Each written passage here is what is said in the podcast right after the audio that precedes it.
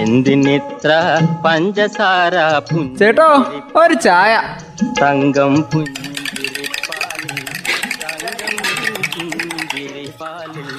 തങ്കം പുഞ്ചിരിപ്പാലിൽ തങ്കം.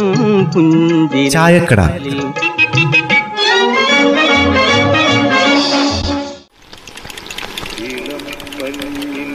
ഇന്നലെ ഇങ്ങോട്ടൊന്നും കണ്ടില്ലല്ലോ പിള്ളാച്ചാ. എവിടെ പോയായിരുന്നു? ഇന്നലെ നമ്മൾ കരിമത്ത് വരെ ഒന്ന് പോയിന്. രാവിലെ പോയി ആടയിലൊന്ന് കറങ്ങി തിരിഞ്ഞിട്ട് വൈകുന്നേരം പോന്നു പോന്ന്. കരിമോ? അതേത് നാടാ? ഈ ജാനകി ഏത് ലോകത്താ ജീവിക്കുന്നത് നമ്മുടെ പുൽപ്പള്ളിയുടെ പഴയ പേരല്ലേ കരിമോ? ഓ അങ്ങനെ ഒരു പേരും കൂടെ ഉണ്ടായിരുന്നു. അതെനിക്കറിയില്ലായിരുന്നു കേട്ടോ. അതി പുതിയ തലമുറയ്ക്ക് ആ പേര് അത്രയൊന്നും പരിചയം കാണില്ല. അല്ല പിള്ളേച്ചൻ വെറുതെ പോയതാ? ഏ ഒന്ന് കാണാൻ കരിമോ സുന്ദരിയാ വിവരം അറിഞ്ഞിക്കില്ലേ? അതുകൊണ്ടൊന്ന് കാണാൻ വേണ്ടി പോയതാ. കരിമ സുന്ദരിയായിരുന്നോ? അതപ്പോ? അതറിഞ്ഞില്ലേ നമ്മുടെ പുൽപ്പള്ളി ഇനി പഴയ പുൽപ്പള്ളി അല്ലമ്മേ. അതെന്നാ പിള്ളേച്ച? പുൽപ്പള്ളിക്ക് വല്ല മാറ്റം വന്നോ?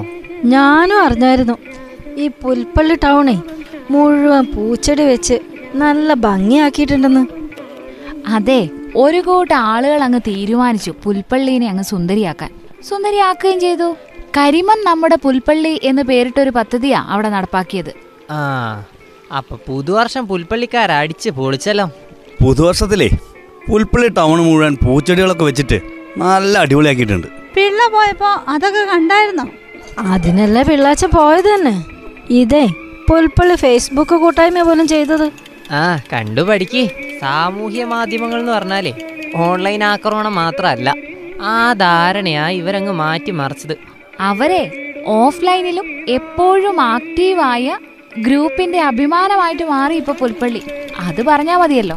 ആ ഫേസ്ബുക്ക് കൂട്ടായ്മയിലേ ഒന്നും രണ്ടും പേരൊന്നല്ല പതിനാലായിരത്തോളം പുൽപ്പള്ളിക്കാരാ അതിന്റെ അകത്തുള്ളത് ഓ ഒത്തിരി ആളുണ്ടായിട്ട് കാര്യമൊന്നുമില്ല.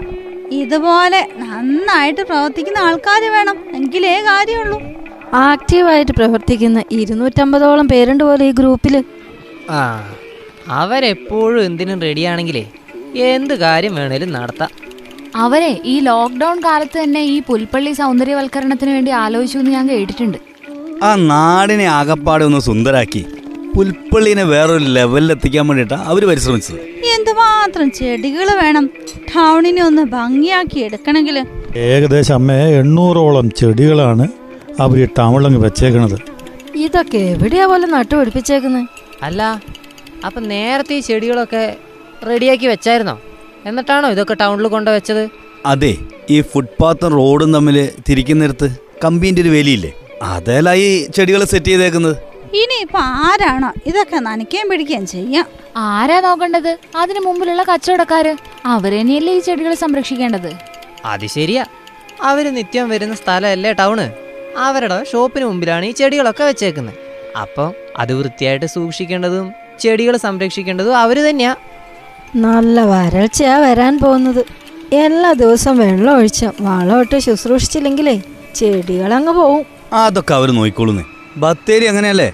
കേരളം മുഴുവൻ അറിയപ്പെടുന്ന ടൗണായി മാറിയത്.